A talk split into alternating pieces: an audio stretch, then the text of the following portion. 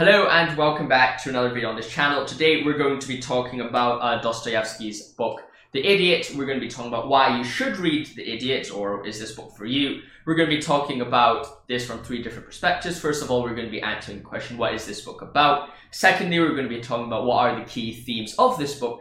And finally, we'll be talking about who this book is for. Of course, this is not going to be an in-depth discussion about the individual themes, topics, or storyline or characters in The Idiot. Rather, I'll be giving you an overview of the story and suggesting who this book is for. With that in mind, you can then decide whether you want to buy this book or you might want to read another Dostoevsky work. And you can find the series, why you should read whatever book of Dostoevsky or existentialism, in my in the card above where I, I talk about or I have a playlist where I talk about all these different books by Dostoevsky and give you advice about, well, is this book for you or not? And that's kind of the goal of this series, or at least this first section of the series where I'm talking, where I'm presenting all these books, giving you a bit of a trailer, a snippet into these stories, so you can learn more about them for yourself. Furthermore, I'm going to have timestamps throughout the video so you can skip to any section that you want, especially if you already know perhaps the contextual knowledge, then you can skip to the themes in the book or who it's for, depending on where you want to watch it. So of course, I have timestamps for you in the in the description below so you can skip to wherever you want. So first of all, let's talk about what is it about. This book is essentially one of Dostoevsky's most beautiful books, one of his most Christian books as well this, unlike all his other books, which were written to with the main goal to kind of sustain his family, of course he wrote them to present his own viewpoints.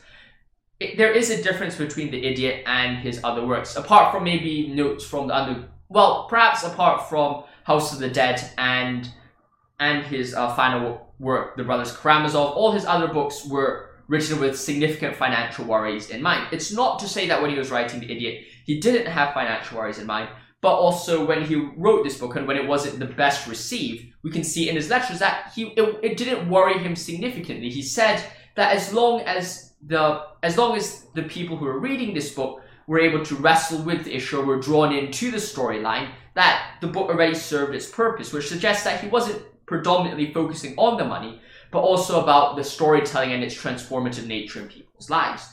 Now the only question is, is then, well, what was he trying to achieve? What is his purpose that he's trying to transform and bring across to the reader? And I think the answer is quite simple, and that is the story of Christ, or the perfect hero, the ideal. And while he does cover the ideal in other stories as well, for example, Gentle Creature, White Knights, or or um, or the dream of a happy or ridiculous man, depending on um, your translation, the ideal is perhaps nowhere is presented nowhere as profoundly or as clearly than in the book The Idiot, because the character Mushkin is arguably the most kind of his representation of Christ. Of course, he tries to do that with Alyosha as well, but there isn't that kind of direct connection as there is with Mushkin and Christ. And we know that because in his notes, he writes about Don Quixote and also talks about the nature, the how how does one how is one meant to build sympathy towards his hero and what are the characteristics of the divine? And of course, I'll be discussing this in more depth later. But one of the things he really points out is, well, sympathy. You don't have this kind of feeling for the divine in the same way you have towards Napoleon or towards a great leader or historical character. You don't view them in the same way as you do with a Don Quixote, someone who goes against the normal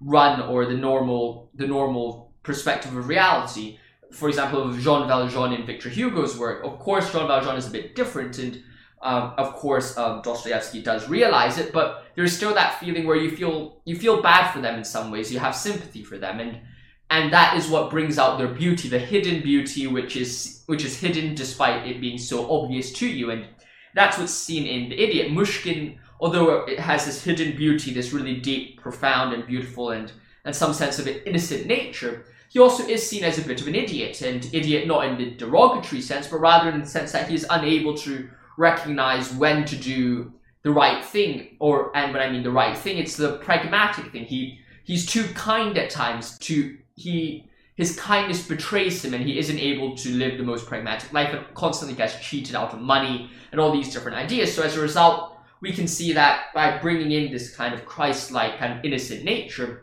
we start thinking about further issues. We start thinking about, well, we start thinking about how we ought to improve our lives. And of course, we shouldn't bring ourselves directly to that to, to make ourselves or allow ourselves to get used, to allow ourselves to get cheated. But at the same time, it gives us, it really provokes kind of thought or self-reflection about, well, maybe my my actions in life isn't good or I'm not living the place where I should be or I'm not at where I want to be in my life in my relationship. And with that in mind, I think we can turn on to the second part of the discussion, which are what are the key themes of the book. The key themes of the book, I think, can be summarized into three main themes. One is redemption, and that is uh, brought through the character of Nastasia, where uh, where she's fallen, but but greatly beautiful as well. And it's that kind of idea that the beauty will save the world. I've referred to this before, but it's the idea that if she is willing to accept that forgiveness and redeem herself, that would be great beauty and that beauty would be so sufficient that it has this sal- salvation kind of property which would which would justify the existence of all things around it. There's this kind of idea of love and forgiveness and redemption. The second theme I think in this book is really what is the ideal, as I've said before. It's like, well, how do we posit this ideal and how do we work towards it?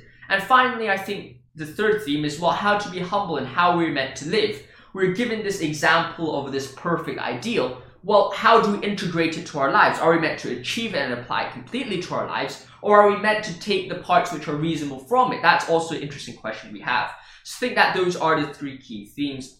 And finally, I would like to discuss, well, who is this book for? I really think this book is for everyone. It is, unlike the Brothers Karamazov where it's really dark, this book, while it does have its dark elements, but at the same time, the light given by Mushkin, it, it creates a very Christ-like narrative which could be shared to people of all ages and all backgrounds Of course, if you want a shorter work, then perhaps I'll, I'll point you towards books like Gentle Creature and Other Stories, which do have shorter works which discuss the ideal, dreaming, and all of these other topics as well, but in a shorter way. However, I don't think they discuss the topic to as much depth, depth as Idiot, and of course, Idiot is massive. It, it's like 600, 700 pages worth of writing, and, and it's quite small, quite like quite wordy these pages, of course, as well, but but evidently there is some sense of there is some sense of beauty within it which which takes a whole novel to read it. And if you don't like long no- novels and this novel is perhaps not for you but if you're willing to go through it then i think that there is great comfort to be found in this work.